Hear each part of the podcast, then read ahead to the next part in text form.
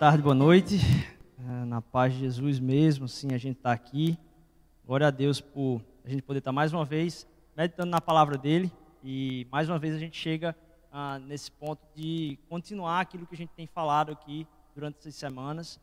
Todas as palavras que a gente ah, compartilha aqui, elas estão disponíveis nas plataformas de, de áudio. Eu estou falando isso aqui porque se você quiser acompanhar a sequência disso que a gente tem falado aqui, é muito importante. Isso tem sido uma construção ah, que vem a cada, a cada domingo, que essa a gente vem colocar outro tijolinho hoje aqui nesse, nesse, nessa, nesse compêndio aqui de, de colocações e é, reforço aí é, dentro dos avisos da semana que a gente começou o futebol na Mosaico.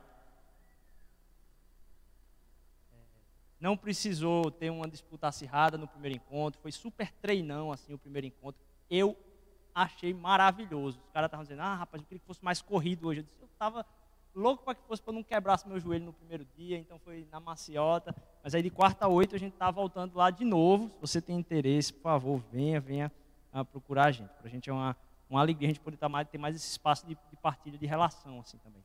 Uh, para você que não tem acompanhado, a gente tem tratado aqui nesses últimos uh, domingos a respeito dessa série chamada Vícios e Virtudes. Isso para falar a respeito uh, dos vícios e virtudes da nossa sociedade, a gente se colocando no meio disso, certo?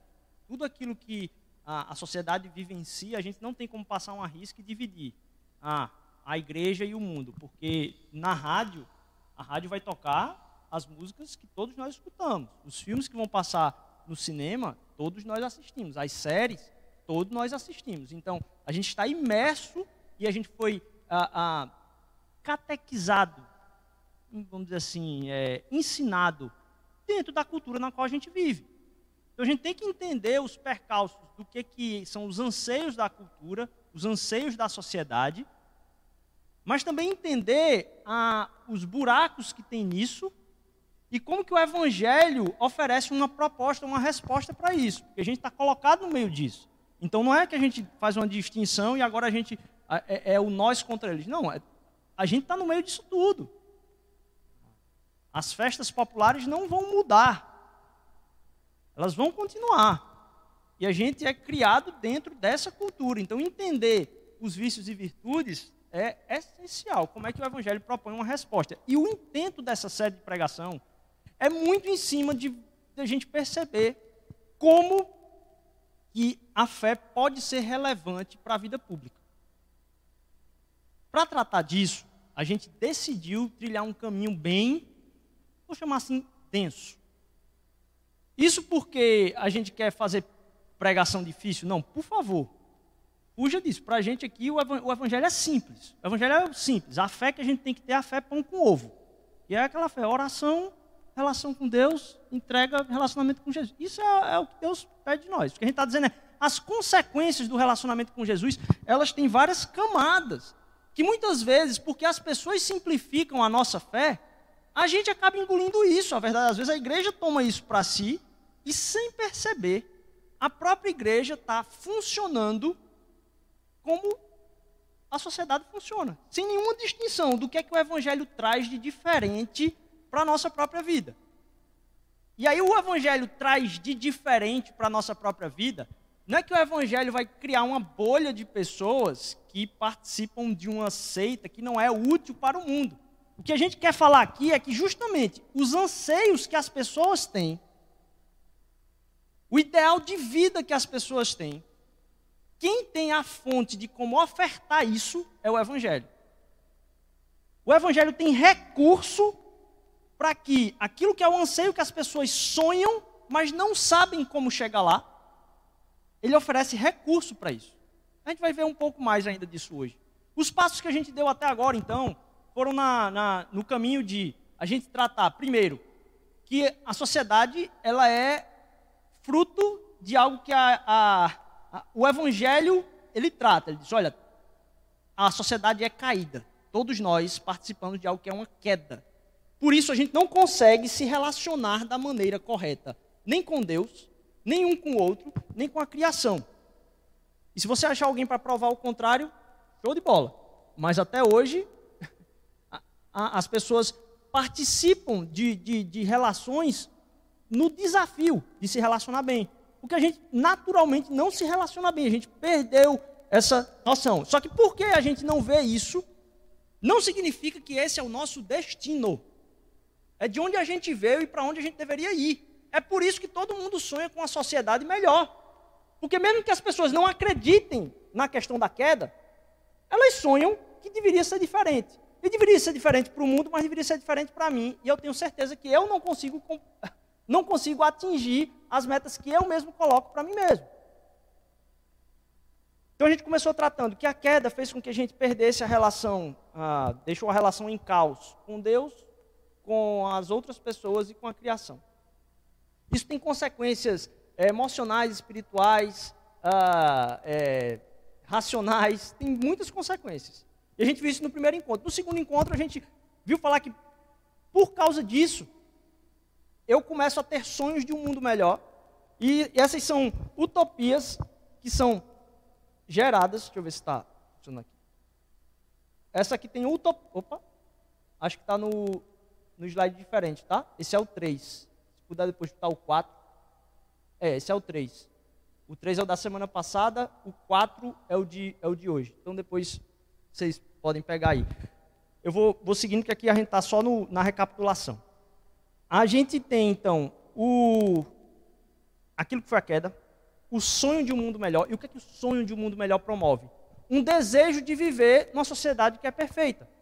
Só que os avanços que o homem deu intelectualmente na ciência criaram uma faísca na cabeça das pessoas que elas tinham que se libertar da fé e se apegar tudo menos à fé, porque o homem poderia produzir algo por si só. No dia que a ciência estiver completamente avançada, a gente vai precisar cada vez menos da fé. E por causa da queda, o que se não notou é que quando eu dou uma solução boa para o homem, ele usa ela para o mal, porque ele é caído. Então, eu invento a pólvora, vamos matar gente. Eu invento a, a, a, eu, eu, começo a entender melhor como funciona a, vida humana, o avanço do entendimento do que é o mundo. A fé existia somente porque o, o homem não era capaz de é, decifrar como o mundo funcionava em todos os seus aspectos. E aí a, gente começou a olhar para a vida e disse, não, a gente consegue entender melhor o mundo. E aí começou -se a entender melhor como funciona o mundo no nível atômico. O que é que isso produziu? A bomba atômica. Então, esse sonho de um mundo melhor, ele, ele é entregue a um mundo que é caído. Em algum momento isso vai ser usado para o mal, porque o homem é caído, ele é ganancioso, ele, ele, ele continua sendo a, a, a, fruto da queda, permeia todas as suas relações. E isso faz com que ele agora a, se veja frustrado. E semana passada o que a gente viu é que esse sonho do mundo melhor foi por água abaixo. Então o que é que eu faço?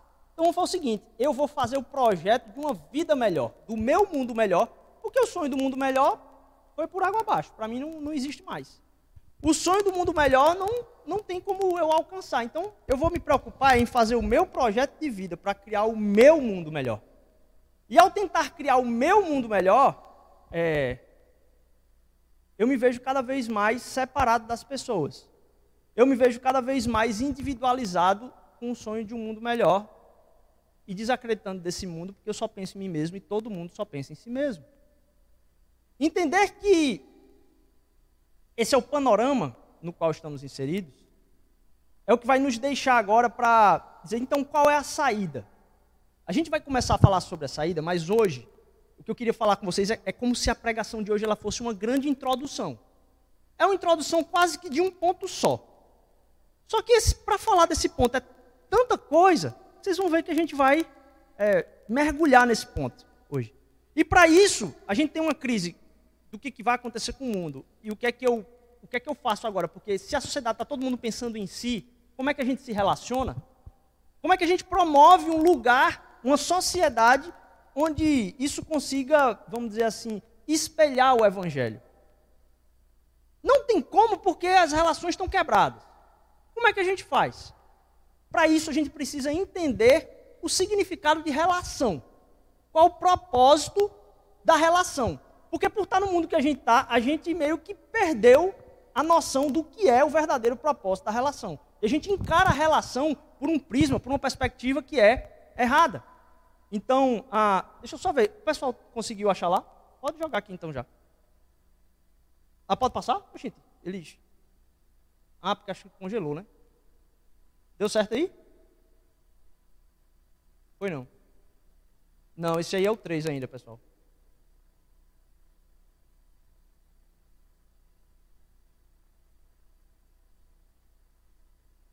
Ah, esse aí. Aí tá certo. Aí, aí, aí, aí tá ok. Ok. Perdão, galera. É... Então, fiz o a única coisa que eu passei aqui do, do, do, nosso tempo, e eu queria que tivesse hoje, porque, é, como é um pouco denso, eu disse, rapaz, era tão bom que o pessoal pelo menos olhasse para os pontos, senão eu tenho medo até de, de, de o pessoal ficar perdido em tantas ideias. Aqui. Essas relações foram para o caos, certo? No começo da queda. A gente falou do sonho do mundo melhor, os outros evangelhos que não são entregues como esse mundo melhor, e aí eu desisto do evangelho de um mundo melhor, esses outros evangelhos, de como a sociedade vai se tornar mais justa e perfeita. E eu passo agora a ter o meu evangelho. Eu prefiro ter um evangelho customizado, que é a minha vida melhor. E aí a gente terminou semana passada falando que a nossa fé, ela é uma fé que ela deveria servir não para a nossa vida simplesmente, mas para o outro. A gente parou aí falou que o recurso que Deus nos dá para a fé é que se a gente experimentasse a nossa fé por completo, o mundo seria beneficiado. Eu estou falando o mundo, é a pessoa que está ao nosso lado, a sua família, o, cara que trabalha do seu lado no, no, trabalho. Todas as pessoas ao nosso redor experimentariam um mundo melhor a partir de conviver conosco. Que a, gente, a nossa fé deveria ser uma fonte de tornar o mundo dele melhor. E ele perceber que a fé que a gente tem, a fé que você tem, meu irmão, consegue mostrar faíscas daquilo que ele sonha com o mundo. E essas faíscas devem cair sobre ele, ele deve ser abençoado pela sua fé. Foi aí que a gente terminou. E aí hoje eu queria que a gente lesse uh, o texto que está lá em Marcos, no capítulo 14, é, a partir do versículo. Versículo. Vou chegar aqui já. Versículo 26 a 43. Marcos 14, do 26 ao 43. Marcos 14, do 26 ao 43. Assim diz a palavra. E tendo cantado o hino, saíram para o Monte das Oliveiras. E Jesus disse aos discípulos: Serei uma pedra de tropeço para todos vocês, porque está escrito: Ferirei o pastor e as ovelhas ficarão dispersas. Mas depois da minha ressurreição, irei adiante de vocês para a Galiléia. Então Pedro disse a Jesus: Ainda que o Senhor venha a ser um tropeço para todos, não será para mim. Mas Jesus lhe disse: Em verdade lhe digo hoje, nesta noite, antes que o galo cante duas vezes, você me negará três vezes. Mas Pedro insistia com mais veemência: Ainda que me seja necessário morrer com o Senhor, de modo nenhum negarei.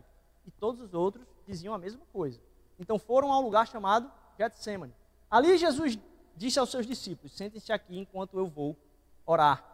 E levando consigo Pedro, Tiago e João, começou a sentir-se tomado de pavor e de angústia. E lhes disse: a minha alma está profundamente triste até a morte. Fiquem aqui e vigiem.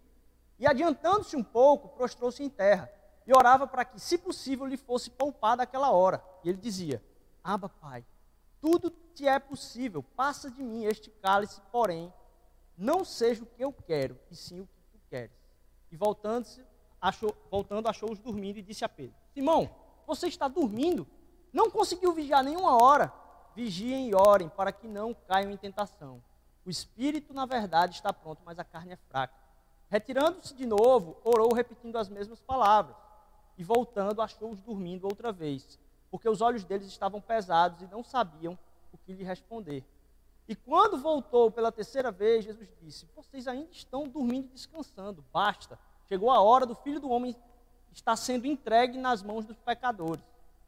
Levantem-se, vamos embora eis que o traidor se aproxima.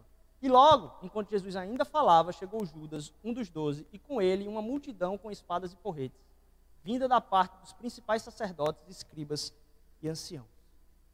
Vamos orar? Deus, fala pela tua palavra ao nosso coração. Move o teu espírito em nós para ter um entendimento ainda mais fiel, verdadeiro, certo da tua palavra, Senhor Deus, da tua verdade. Nos faz ainda ter mais confiança no Senhor. Eu te peço em nome de Jesus. Amém. Aqui a gente tem esse, esse trecho de um momento crucial. Momento crucial. Agora, pensem na palavra, é um momento crucial. Cristo Jesus está prestes a ir para a cruz. Esse é um momento onde há uma decisão muito grande de permanência num caminho ou não. A gente às vezes confunde um pouco ah, o que, que é a natureza humana do Senhor Jesus. E aí eu vou fazer uma especulação aqui, certo? Eu não estou dizendo que é isso, mas parênteses, não tem a ver nem com a pregação. É, perceba que Jesus ainda estava falando com eles e ele disse: Ó, oh, é chegada a minha hora, vamos embora tal. E ele não terminou de falar e chegaram as pessoas para o prender. A especulação aqui do meu coração é que Jesus tinha certeza de que aquele era o momento. Aquele era o momento que ele seria traído. Ele já tinha entregue aos discípulos tudo aquilo que o pai tinha pedido para entregar. Então, estava se aproximando a festa. Ah, ele já tinha entregue, tinha acabado de sair da, da, da ceia com os discípulos. Estava naquele momento de, de, oração. Então, aquela angústia era certa de que aquele era o momento. Mas a gente não pode confundir que Jesus estava enxergando tudo que estava acontecendo. Ele sabia da vontade plena do Pai, mas a gente não pode colocar Jesus num lugar diferente da nossa humanidade a ponto de achar que ele estava enxergando todas as coisas no momento. Muito provavelmente, essa é a minha especulação, é que ele não imaginou de aceitar. Judas está saindo de casa agora, está indo levar lá as moedas, está indo para receber as moedas dos sacerdotes. Estou vendo ele passeando ali no bairro lá embaixo. Daqui a pouco ele está subindo aqui para. Não, ele não, ele não tinha essa noção. Essa é a minha especulação. Mas ele sabia que aquele seria o momento que ele seria traído. E que, muito provavelmente, ele seria entregue logo em seguida. Tanto que ele estava terminando de falar que esta era a hora e Judas entrou. Então ele sabia que seria aquele momento. A conexão com o Pai, na manifestação da vontade, não necessariamente explica, inclusive para Cristo Jesus, tudo que está acontecendo ao redor o tempo todo. Mas é uma plena certeza de que momento é aquele e qual é a predisposição do coração dele naquele momento para executar a vontade do Pai. A submissão de aquele seria o momento que ele, que ele seria preso, o, o, o, o vá para aquele lugar, você precisa estar lá, você precisa estar em oração. Cara, você precisa orar. Quantas vezes você já não ouviu isso? Você precisa parar isso agora e ir para um lugar mais tranquilo para orar. Você já não ouviu isso? A gente acha que, como Deus fala, é tendo uma, uma visão, um negócio visível. Eu estou falando isso para que a gente tenha certeza do, do desafio que é a angústia de Cristo Jesus nesse momento de se submeter e até o fim com aquilo que era proposto, que era o, o, o que ele prometeu fazer durante toda a história, porque esse é um momento crucial não só na vida de Jesus, esse é um momento crucial na história do universo. O universo foi criado com este momento em tese. Então, esse é um momento central. O, o peso da atenção não é de, poxa, está chegando o último episódio do seriado. Não, Aquilo ali, o universo inteiro convergia para aquele momento. O comprometer-se com a natureza exigiu, num ponto específico da história, o pai abdicar da sua natureza divina simplesmente e habitar entre pecadores e ser preso pelos pecadores, ser maltratado pelos pecadores. Essa submissão da perda do lugar de glória pleno ao lugar de humilhação plena isso é algo antecipado desde antes da criação, porque o Cordeiro Santo de Deus foi sacrificado antes da criação. O custo de criar o homem e a queda foi calculado não depois que Adão caiu. Antes mesmo da criação, isso estava em jogo. Esse custo estava e, e era para preparar esse momento crucial de entender qual é a natureza de Deus. Ele é o Deus que se sacrifica, Ele é o Deus que paga pelo preço dos nossos pecados, Ele é o Deus que vai com o seu amor até o fim. Ele paga as custas daquilo que Ele promete e não cumpre, mas Ele nunca deixa de cumprir e cumpre. Mas Ele paga quando eu deixo de cumprir. E Ele paga o meu pecado. Essa é a noção. Ele é, o, ele é tão consistente que Ele vai até o fim naquilo que Ele cria. Esse era o custo da criação. A gente viu então que esse momento crucial o colocou numa predisposição do que vai ser feito naquele momento. Isso em relação a toda a criação. Em relação a toda a criação. E a gente viu que as nossas relações estão todas quebradas. Só que as nossas relações estão todas quebradas, inclusive porque a gente não entende o que é a relação. E aí eu passo agora aqui por um, por um tópico que é muito, muito grande. Esse é o, o tópico da nossa, da nossa conversa aqui. Porque a gente não entende mais o que é relação. A gente é definido pelo meio que a gente está. E como é que o meio nos define hoje? Ora, num tempo muito atrás, eu com um risco gigantesco agora aqui de ser estraçalhado depois para a galera da, da, área de ciências sociais, é, de que num tempo muito antes do nosso aqui, quando os reis caíram, quando não mais você decidir como é que um povo se relaciona, porque como é que um povo se relaciona, ele obedece o rei, ele obedece o monarca.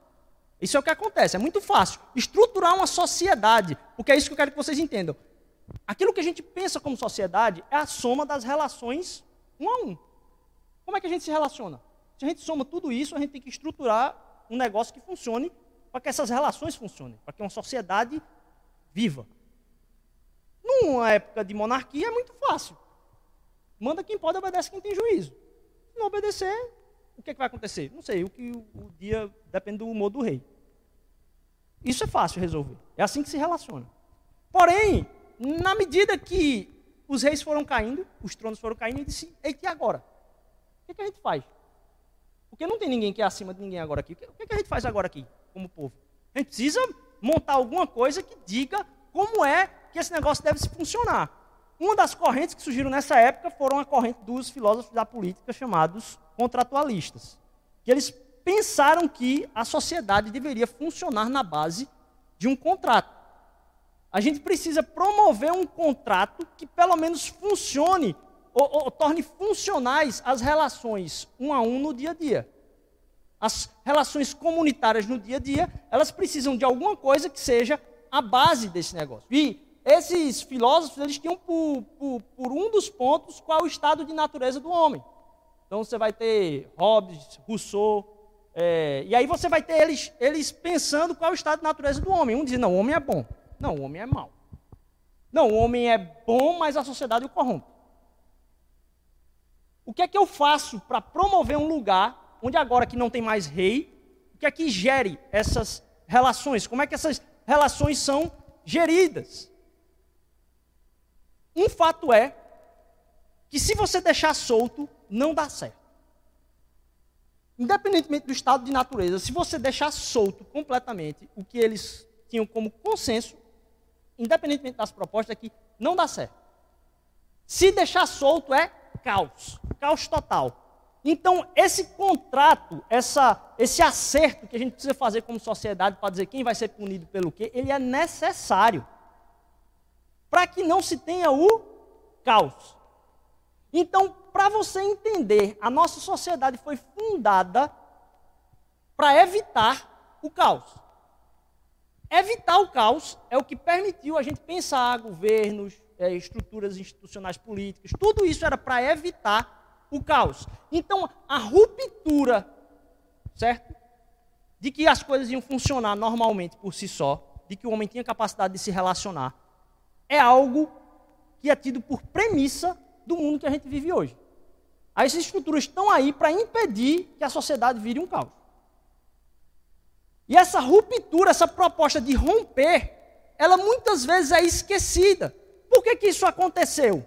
E ainda, ainda existe hoje? É porque cada vez mais que uma sociedade não cumpre os seus contratos e não é gerida por eles, maior é a desconfiança que a gente tem uns nos outros.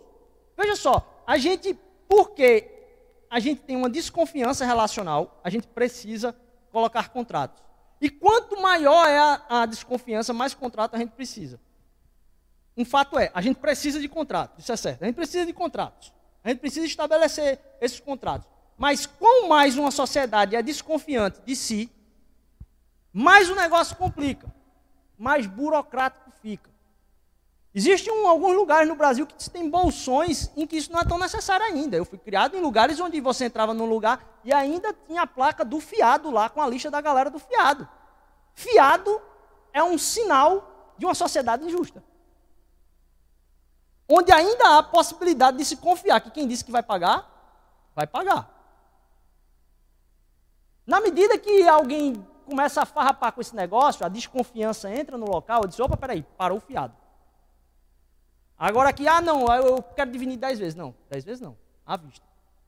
Cada vez mais a gente vai afunilando isso. E se a desconfiança é tamanha, a quantidade de contratos ela vai aumentando. E se você não gere nem os contratos, aí surge o que a gente chama de burocratização gigantesca. Até os contratos entre si estão, é, vamos dizer assim, é, difíceis de serem geridos. Mas a gente vive numa sociedade de contrato. Você faz isso com a sua companhia telefônica. Você faz isso com o Netflix, com o Spotify, com sei lá qual serviço que você usa aí de, de, de streaming.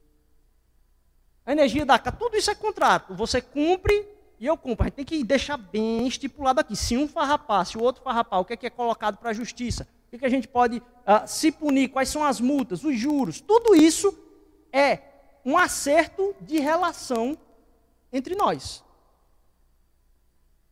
Bem, estão acompanhando? É, essa gestão relacional da sociedade, a gente precisa entender que ela é baseada na ruptura com a possibilidade de haver uma bondade sem ela. A gente precisa entender isso. A ruptura é o modelo dessa sociedade baseada em contrato. O ápice de um contrato, uma sociedade que, que gera esse contrato muito bem, é a confiança institucional. A gente começa a confiar naquela instituição no caso o Estado, porque a gestão desses contratos ocorre muito bem, as penalizações, as cobranças, tudo isso é, é muito bem é, estruturado. O que faz a gente chegar nisso é a desconfiança social, relações que não funcionam. Então o contrato ele evita o caos, ele propõe uma, uma ruptura. Tem duas formas onde a gente pode romper com o caos. Essas instituições contratuais, elas você pode fingir que isso, é, isso não é verdade de duas formas. Uma, pensando no mundo ideal, que em alguma hora a sociedade vai viver em harmonia perfeitamente, que o homem é bom e isso aqui tá, é só um detalhe na nossa relação. Essas regras todas aqui são só um detalhe na nossa relação. O homem é bom, vai ser tudo maravilhoso. Então você cria um idealismo de que isso. A gente já tratou isso no segundo ponto e vou excluir por aí. Mas um outro ponto é na hora que você diz o que é uma pessoa civilizada, o que é um, um, um, uma pessoa que está ah, dentro desse contrato, uma pessoa que é cidadã de um certo tipo de sociedade, é, a gente pressupõe que ela está dentro daquele escopo de regras, mas a gente exclui a natureza das pessoas, que são caídas.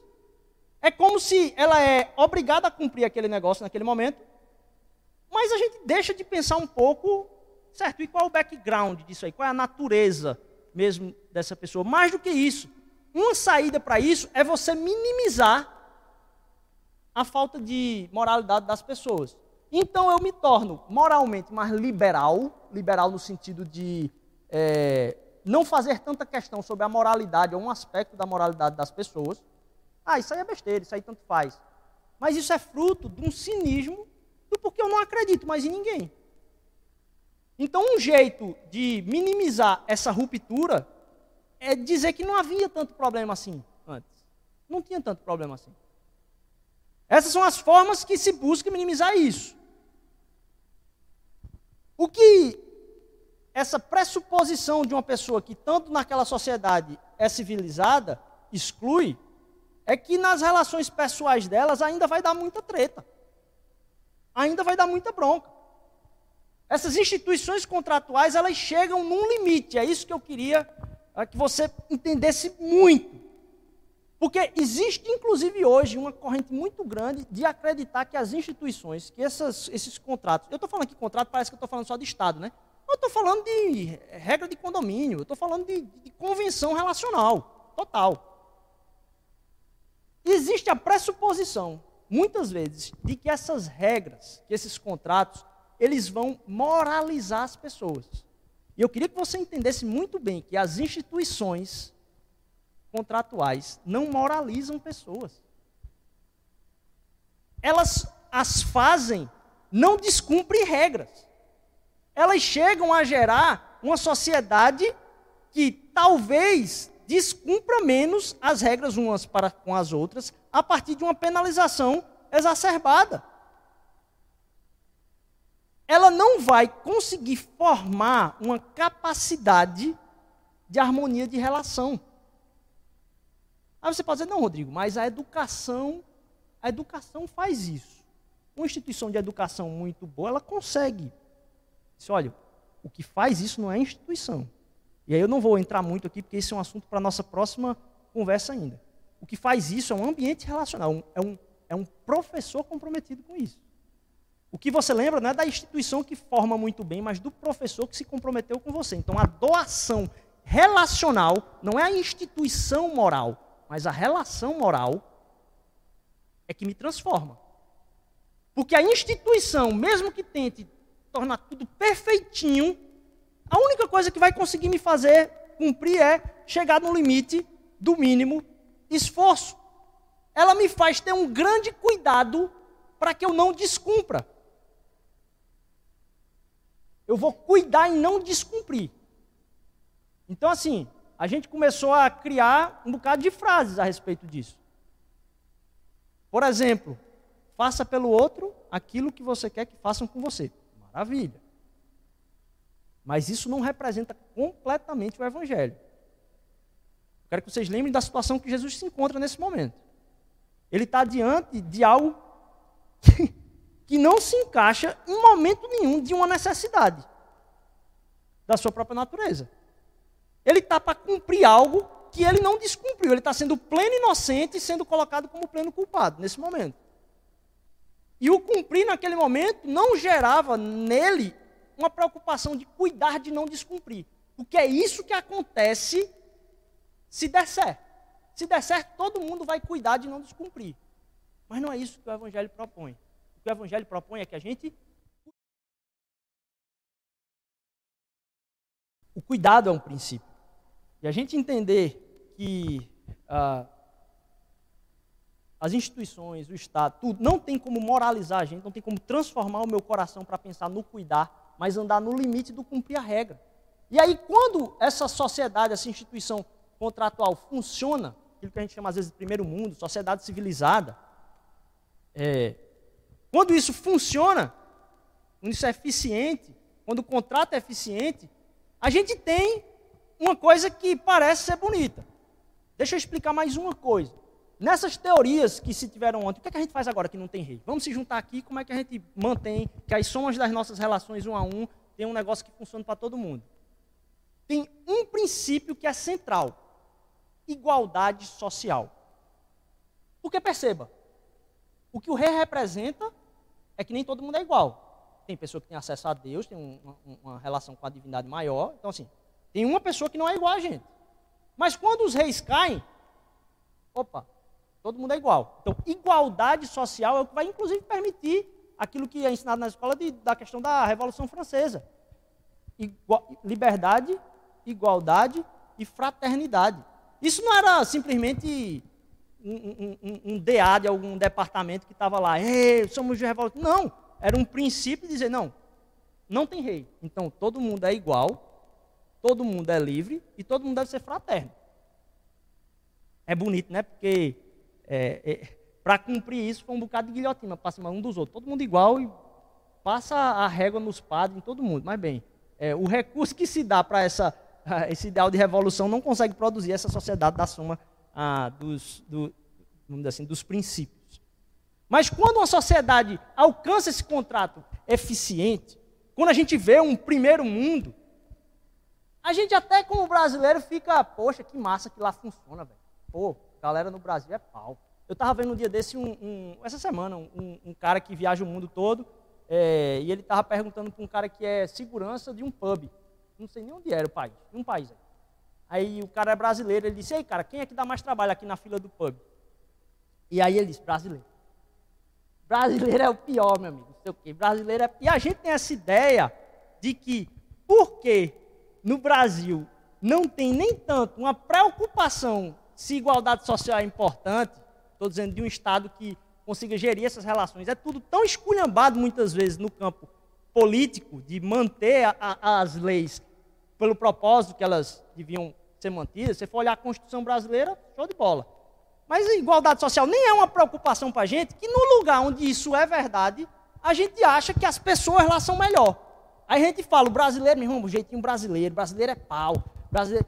E a gente cria porque em uma sociedade onde o contrato permite que uma igualdade social seja um pouco mais uh, visível, a gente começa a olhar como sonho como se as pessoas de lá fossem melhores. E a gente fala isso do brasileiro, mas eu, eu, na hora me veio um, um exemplo, por exemplo, dos Estados Unidos. Os Estados Unidos é um exemplo que muitas vezes é citado em conversas com as pessoas como se fosse um lugar mais elevado na moral das pessoas, porque elas respeitam mais as leis. Perceba que essa instituição moral faz com que você não desobedeça. Mas aí vai pegar a indústria pornográfica americana. A indústria pornográfica americana supera todas as do mundo, em todos os critérios. Produção, distribuição, contratação, publicação, tudo, tudo, tudo. Os Estados Unidos estão lá na frente. E o que sustenta a indústria pornográfica é um princípio. O outro é um objeto. A objetificação do outro é um princípio da pornografia. Não tem como você pessoalizar a pessoa. Ela, ela é para o seu usufruto. A existência do outro é para satisfazer uma carência de prazer que você tem.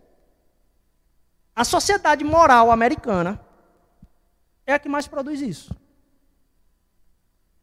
Mesmo cumprindo as leis. Porque num contrato eficiente não há transformação do coração, da predisposição, não do cuidar de não descumprir, mas do cuidado, o cuidado com a criação. Percebe? É bom a gente fazer essa distinção. Para que a gente não comece a tratar sociedades que são com um contrato mais eficiente como tendo pessoas melhores. A gente está todo mundo debaixo da queda.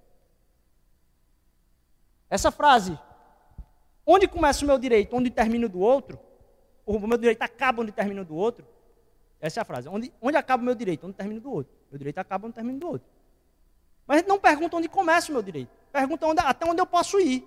Isso porque, inclusive, os pensadores têm concluído que, em sociedades onde isso é eficiente, o que acontece é a gente tem uma garantia de que o outro não perturbe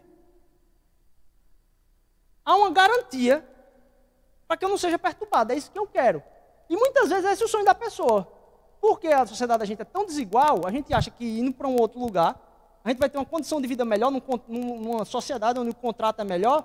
Onde o que a gente vai ter, meu irmão? Pelo menos as pessoas não vão me perturbar. Eu entenda perturbar com assalto, entenda com barulho alto, entenda com o que for. Isso não é suficiente para transformar o coração muito mais o que se percebeu é que quanto mais o contrato é eficiente, mais individualizadas são as pessoas. Porque agora eu tenho liberdade plena e tranquila para conseguir viver no meu quadrado e montar a minha vida do jeito que eu quero, sem que ninguém me tire o juízo. Então, o que se percebeu é que cada vez mais onde isso, essa sociedade justa seja mantida contratualmente, porque as relações são esses contratos de interesse, a gente tem que estabelecer o que é que, o que, é que são esses, esses vai e vens da relação. A gente não entende que aquilo que é igualdade social como princípio tem se usado do, vamos dizer assim, desse, dessa sociedade contratual, não coloca uma necessidade de uma conexão de relação, onde você atinge, numa sociedade eficiente, uma instituição segura. Eu tenho uma segurança institucional na sociedade. Mas mesmo em sociedades que se tem uma segurança institucional, ainda se tem uma insegurança tremenda relacional. É por isso que as pessoas são mais fechadas. Taxa de suicídio, taxa de depressão, taxa de. E aí você vê, a sociedade. Isso é engraçado, depois eu vou fazer essa comparação. Então, desconsiderem essa afirmação aqui como sendo pesquisada. Só uma locubração agora aqui.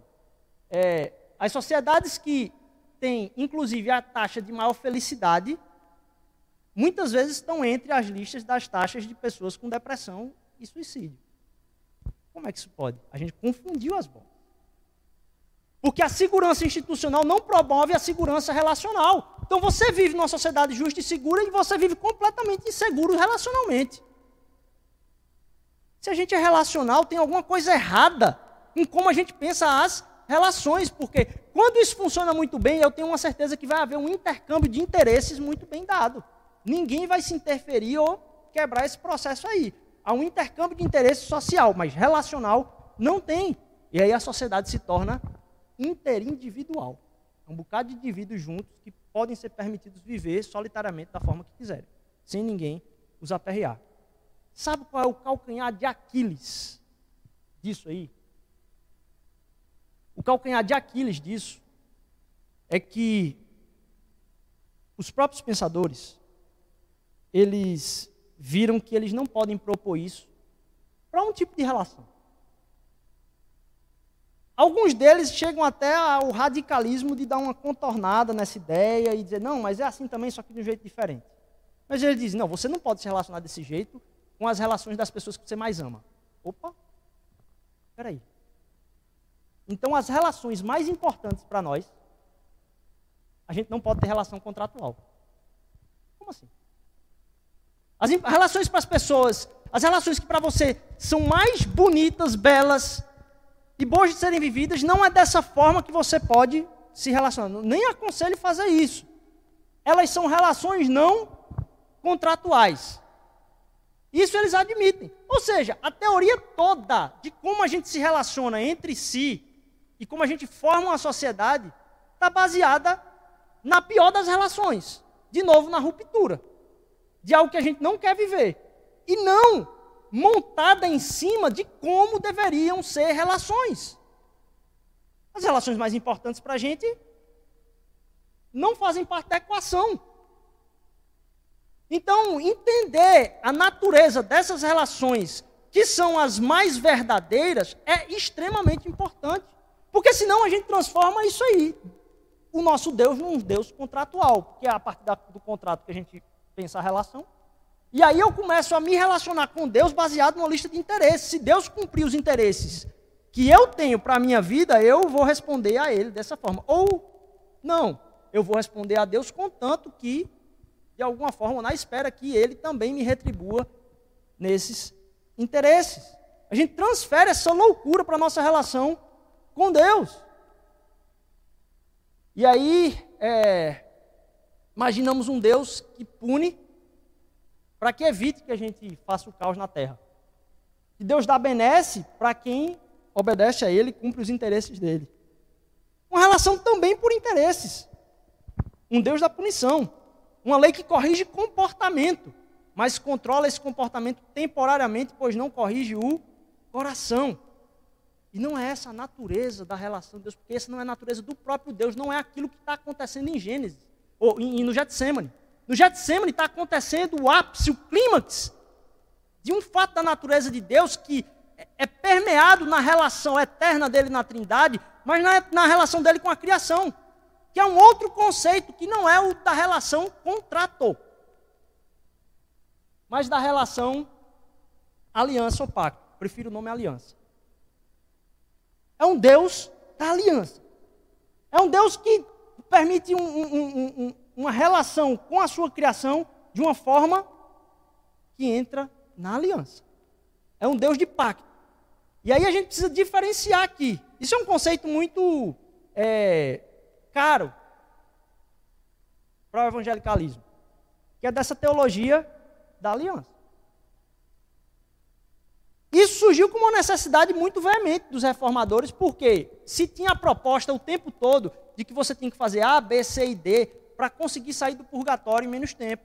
Você tinha que ter, comprar relíquia tal, fazer certo tipo de procissão. E cada coisa que você fazia para Deus, ele retribuiria na, no espelhamento de como são as relações, de forma contratual. Então, para se, se colocar assim, não, a relação com Deus na palavra toda, é um jeito de olhar a própria Bíblia.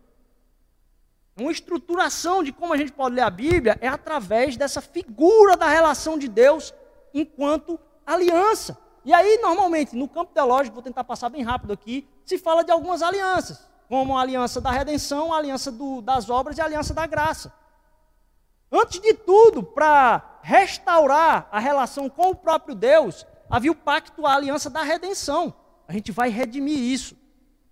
Com o povo de Israel, se houve então a associação, a relação das obras, onde Deus responderia ao caminho de Israel de acordo com a obediência de Israel ao caminho de Deus. E eu vou entrar nesse ponto mais a fundo, para que a gente não se confunda. E por último, aquilo que foi completado em Cristo Jesus, que é derramado sobre as nossas vidas, sobre o qual a gente vive, que é a aliança da graça. A gente vive numa relação com Deus pela graça. Só que o seguinte, Se eu fosse falar bem resumidamente, Cristo Jesus consegue cumprir a aliança da redenção pelas obras na graça. Então a graça é derramada pela obra de Cristo Jesus sobre a nossa vida. Ele completa o pacto das relações de Deus com a sua criação em Cristo Jesus. Tem uma coisa que eu queria que a gente entendesse mais, porque até quem gosta mais de teologia, gosta de ficar vendo essas pregações, esses estudos aí, deixa passar algumas coisas. Gosta de pegar a estrutura? Não, porque a divisão é desse, desse, desse jeito. Deixa eu tratar aqui uma coisa. Essa relação de Deus com Israel, de ele responder de acordo com o que Israel ah, colocava, é porque o chamado de Deus, a eleição de Deus, a predestinação de Deus, a escolha de Deus, a gente não pode entender que a, a, aquilo que a gente fala, quando a gente fala a escolha de Deus, é porque ele tem preferência por algo. A preferência de Deus por Israel não é uma preferência étnica. É uma escolha para o seu propósito. Então, o que Deus escolhe, como Deus escolhe, Ele não está escolhendo, Ele não está chamando, Ele não está lhe chamando, Ele não está falando com você por uma, um, um preterilo, mas por chamá-lo para cumprir algo que ele está fazendo no mundo todo, no universo todo. Então, no pacto da redenção, Deus quer restaurar a relação com toda a criação, todas as coisas serão restauradas, tudo ser consumado ali em Cristo Jesus. E em promover isso, o povo de Israel é chamado a entrar no que Deus está fazendo no universo. Porque a gente acha que é simplesmente uma relação eu-Deus. Isso porque a gente pensa as relações do modo individualizado. Então, a minha relação com Deus. Não. A gente é chamado para entrar numa relação que Deus tem com a redenção e restauração do universo inteiro. Nesse sentido, a resposta de que Deus responde ao povo de Israel baseado na obediência de Israel não é porque ele está premiando Israel, não.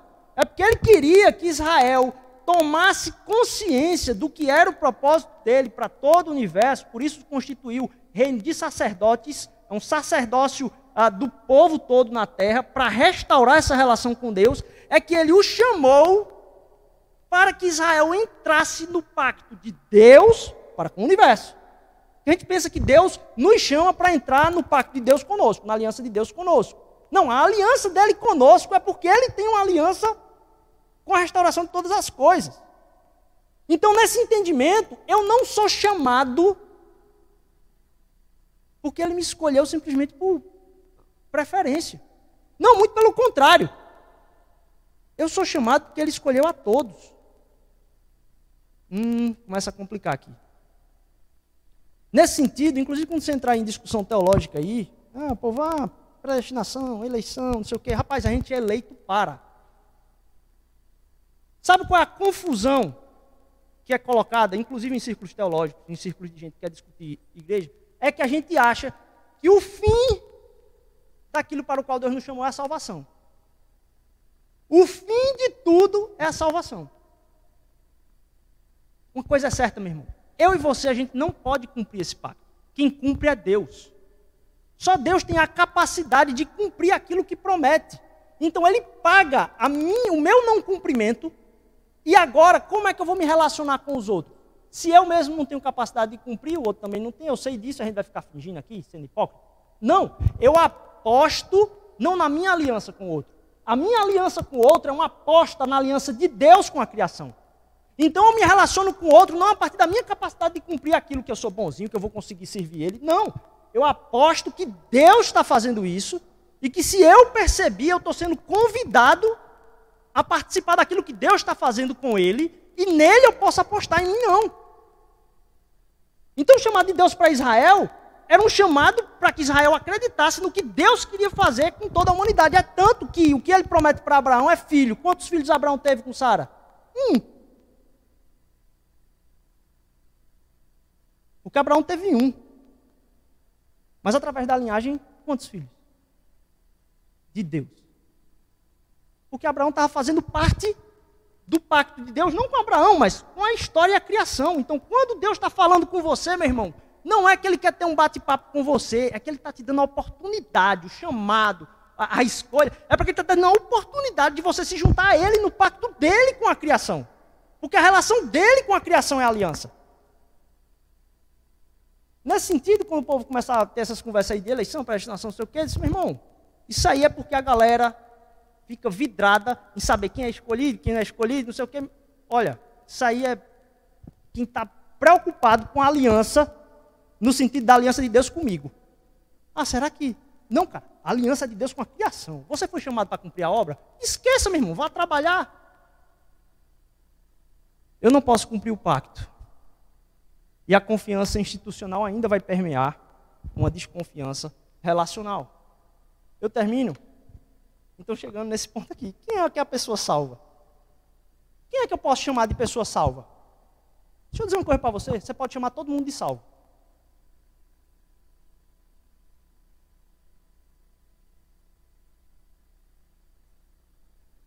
Jesus Cristo não vai precisar Jesus Cristo não vai precisar fazer mais nada para salvar ninguém. Tudo que Deus precisava fazer para salvar alguém foi feito na cruz. Você pode proclamar a salvação a todos. Por que, que eu e você somos salvos? Porque a gente crê na salvação. Não é que a salvação ainda. Não. A salvação está disponível. Já foi feito, já foi cumprido. Então quem é que é salvo? Quem crê na salvação. É por isso que o Evangelho diz: coloque em prática a salvação que lhe é oferecida. Não vai acontecer mais nada na história que precisa da vinda cósmica de Cristo Jesus, não. Ele vem para reinar sobre tudo e todos no fim dos tempos. Acabou, meu amigo, não tem mais conversa. Essa confusão é dada porque o que a gente faz é o seguinte: quem é que é salvo? Aí a gente coloca o salvo como sendo o ponto final da relação. Aí a gente fica colocando em jogo o tempo todo essa parada de salvação. Vira de novo uma briga de interesse. Onde estou salvo, não estou salvo. Estou salvo, meu amigo, não foi você que conquistou sua salvação, não vai ser você que vai jogar lá fora, meu amigo. O que você tem é se rebelar e não crer nela. Aí você não entra no pacto da salvação. Você está salvo, acredita? Pronto, está salvo. Você está salvo, acredita? Puxa, é, é, verdade, é verdade, eu estou salvo. Mas aconteceu lá atrás. Aconteceu lá atrás. Uma representação disso na vida da gente é eu perguntar de novo: quem é que é salvo? É aquele que se entende como salvo. E uma pessoa que é salva está menos preocupada com a salvação, porque ela é salva. Uma pessoa salva não está preocupada com a salvação, porque ela é salva.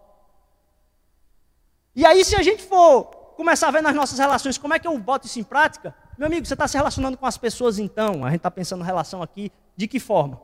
Como um salvo ou como alguém que ainda precisa de salvação? Porque quando a gente está precisando de salvação, a gente fica calculando os custos. A gente vai fazer as coisas na vida a depender do resultado delas. Mas quem é salvo não está se preocupando se vai se salvar. No meio da semana, na relação com o chefe. Na... Não... Eita, o que é que vai acontecer? Meu irmão, você não é salvo? Não se preocupe com a sua salvação, não. Mas a gente fica calculando a salvação porque a gente trouxe essa ideia de relação com Deus baseado no nosso contrato de assinar. Eu aceito Jesus como meu Senhor. Não, meu irmão. Você entendeu que isso aqui restaurou esse momento no Getsemane, esse passo que ele deu de transferir para a sua natureza no clímax daquilo que precisava ser custo, ele cumpriu, porque ele é um Deus de aliança, porque a relação dele com o mundo é de aliança, que a relação dele com você é até o fim, você pode negar ele até o fim da sua vida. Ele vai ficar na porta até o fim da sua vida, dizendo: Eu sou o Deus de aliança, você está salvo, você está salvo, você está salvo, você está salvo. Deus quer que você creia na salvação. E aí as nossas relações começam a ser agora a partir da salvação.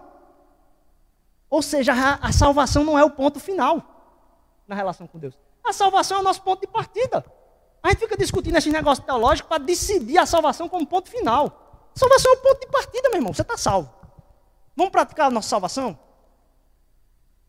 Então, para o povo de Deus, a salvação é o ponto de partida, não o ponto de chegada. E as pessoas ficam criticando muitas vezes a religião e a igreja, porque acham e percebem que a igreja está tratando a salvação como, eita, quem é que vai ser escolhido? Não, bicho, ele já morreu por todo. Aí, você entendeu. Aí você fica, mas por quem foi? Se você entendeu, você creu, pronto, então foi por você. É para todo mundo? Não, Rodrigo, não é para todo mundo, não. Se você acreditou, foi por você. Você acredita? Não, então não foi para você. Pronto.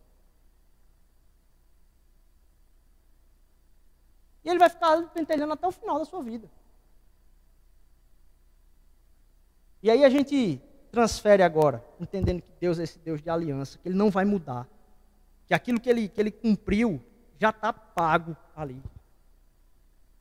A gente, a gente caminha hoje sobre essa aliança da graça. Porque o, o, o que Ele nos chamou, veja, Ele chamou Israel para viver para ver as obras, para que o Espírito de Deus se manifestasse, guiasse algumas pessoas ali para caminhar na história, para promover o momento ideal para que Cristo Jesus viesse e chegasse no Getsemane. Mas nós somos chamados para experimentar o privilégio de conhecer Ele na sua graça. Que tudo na nossa vida é graça, que Ele está conosco o tempo todo. Isso o povo de Israel não teve o privilégio. Aí, isso aí nem os anjos tiveram. Sabe por que os anjos não tiveram? Porque os anjos não estiveram no lugar de ser o. Feito Chitunda começou o culto aqui hoje, alma cebosa. Se esse vídeo vai para a internet, vai ser bonito, hein, bicho? Vai ser legal. Isso é cultural, a igreja cultural. É, é, que ele veio por mim e não tem como eu pagar esse custo.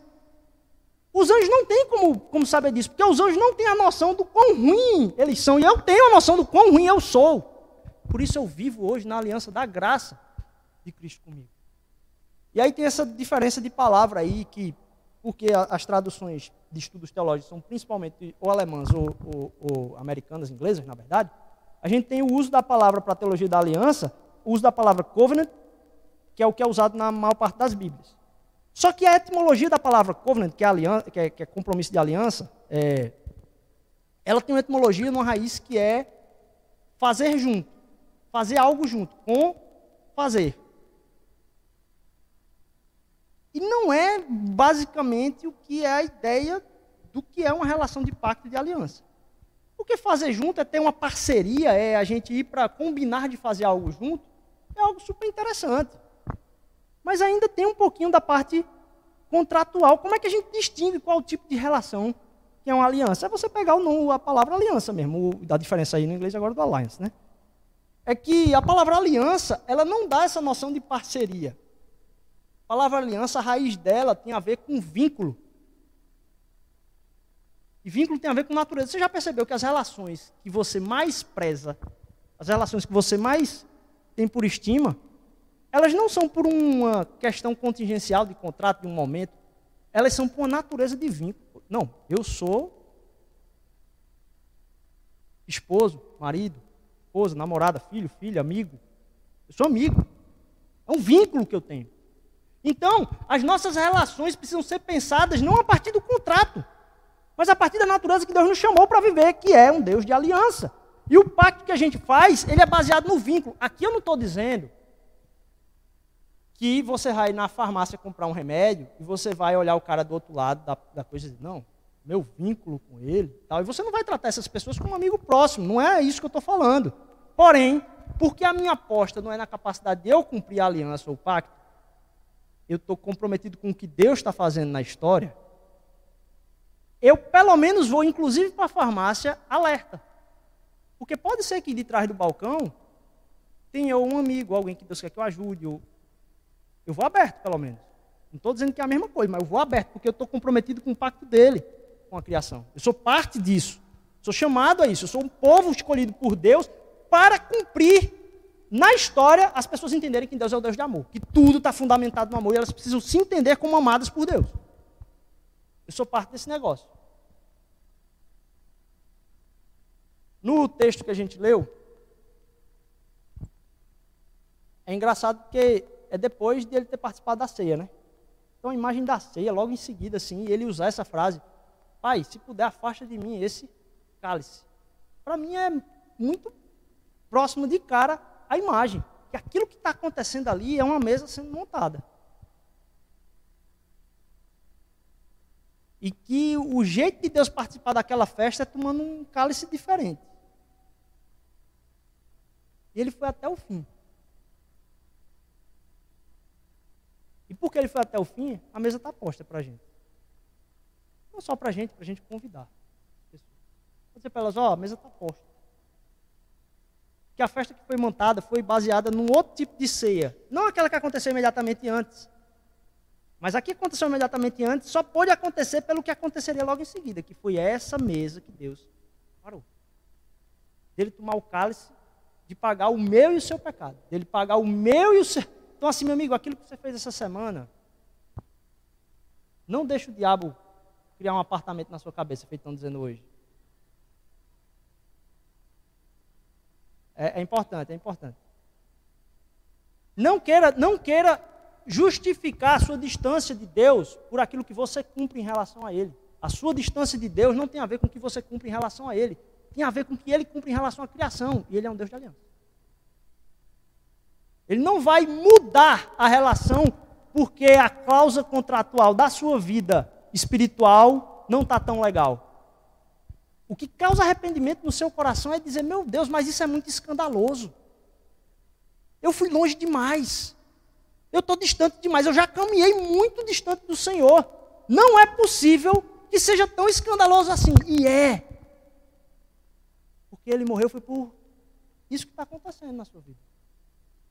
Para dizer para você que não é você que cumpre, foi ele que veio cumprir.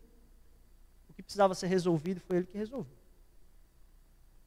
Essa é a base da nossa existência em Deus, mas também no mundo. É por isso que os vícios e virtudes, eles vão partir daí. Semana que vem a gente vai ver um pouco mais. Mas eu queria que você entendesse, por fim, que se numa relação contratual tem promessa, você promete, ah, eu faço isso. Na relação de aliança, o que é que se promete? Se promete. Deixa eu explicar de novo. Numa relação de aliança, o que se promete somos nós mesmos. Numa relação de pacto, o que se entrega nas relações que tem por natureza esse vínculo, a gente não entrega alguma coisa. A gente se entrega. Foi isso que Cristo Jesus fez por nós. A relação dele por nós não é que existem. Às vezes a gente se relaciona com ele desse jeito, como se houvesse, ah, cumprir isso. Não. Ele se entregou. Não vou me alongar, mas eu queria muito que você saísse aqui. Um, na certeza de que não é você que vai cumprir algumas coisas para que a coisa da relação sua com Deus dê certo. Ele já cumpriu tudo. Você não precisa percorrer o caminho não, você precisa perceber o caminho que ele percorreu. É isso que vai te causar arrependimento. Você precisa perceber o tamanho que foi a bebida, o beber o cálice em Gênesis. Ele chegar nesse momento crucial para que você tenha uma relação com ele também crucial. E os seus momentos sejam todos cruciais. Que você vai estar voltando a sua mente para aquele momento crucial ali. Para que você se entregue para ele por completo para que você se entregue nas suas relações por completo, como um salvo, não como alguém que está buscando a salvação, mas alguém que está pondo em prática a salvação, alguém que está manifestando aquilo que Cristo fez por você, meu irmão. Minha oração é que você entenda plenamente isso, para que essa sua semana você viva mais livre. Livre da sua análise a respeito uh, de como você está hoje mas na certeza de você pode cumprir tudo aquilo que Deus tem para você essa semana, porque você vai cumprir no poder do Espírito que habita em você pelo sacrifício dele. Você não vai cumprir pelo seu esforço. Que a gente saia daqui com essa certeza. Gente que não fica calculando a salvação, porque já está salvo. Quem está salvo, diz assim: ó, quer falar mal de alguém? Fala mal de mim. Quando alguém fala mal de alguém, diz: rapaz, fala mal dele não pode ser que ele fique chateado, com raiva, não vá dormir direito, tal, fique calculando as coisas aí. Não, fala mal de mim que eu já estou salvo. Relaxa. Faz uma fila ali, manda a galera contar tudo e falar todo mundo mal de mim. Que eu estou resolvido. Inclusive no seu tempo que você vai dar para as pessoas, você não faça esse cálculo de interesse. Porque sua relação é da sua entrega por ela. Eu dou um salto na sutileza aqui. Porque Muitas vezes a gente desiste e diz: Olha, quando você terminar aquilo que você tem para fazer para o seu chefe, tem que terminar mais cedo, porque aí você gasta o outro tempo fazendo, andando duas milhas a mais. E aí você vai lá e, poxa, mostra que você presta um serviço excelente. Por trás, se você fizer isso, o que vai acontecer é muito provavelmente você vai ter uma, uma ascensão maior na carreira. Você já começa a fazer o cálculo daquilo que você vai se entregar, pelo que você vai receber. Então, deixa eu dizer de outro jeito. Você tem para fazer alguma coisa, que terminar mais cedo. Começa a pensar quem é que precisa de ajuda no seu ambiente de trabalho de estudo. E aí você gasta o tempo que você ia gastar tentando pensar na ascensão da carreira somente, em tentar ensinar para alguém que não sabe aquilo que você faz, gastando tempo com ela para que ela não se sinta tão mal. Porque está pensando ainda em dúvida. Poxa, o que, é que vai ser de mim? Quem está pensando na salvação. Mas você que tem a certeza da salvação, age como um salvo. Quem não está preocupado com a salvação, vai. O cara que não está preocupado com a salvação, quem está salvo, não se preocupa com a sua salvação. É chamado. Ele entenda e creia na salvação. Vamos orar. Ficar de pé, louvar a Deus. Jesus, obrigado pela tua salvação. Tu és um Deus de aliança, Senhor Deus. Tu és um Deus que cumpre tua promessa. Deus, o cálice foi bebido. Aquele momento do Getsemane, Senhor Jesus. Vem quebrar, Pai, a possibilidade da gente pensar em relações que são por interesse, Senhor Deus. O teu amor entrega primeiro, Pai. E a nossa entrega a Ti é em gratidão, alegria, Senhor Deus. Pelo que fizeste por nós, Pai. Nutre, Pai, a nossa salvação. Coloque em prática a nossa salvação. Para que a gente não dê passos na vida em dúvida, Senhor Deus. Que as nossas relações sejam baseadas no Teu amor, amor de entrega, amor de aliança. A gente viva debaixo da Tua graça, entendendo o privilégio que é caminhar contigo, Senhor Deus. Que a gente termine agora aqui cantando, Senhor Deus, mas que a gente saia no nosso coração cantando de alegria ao Senhor. A gente passe a nossa semana na Tua presença, Senhor Deus. Que a gente faça pessoas verem isso também, Senhor. Em nome de Jesus, amém, amém.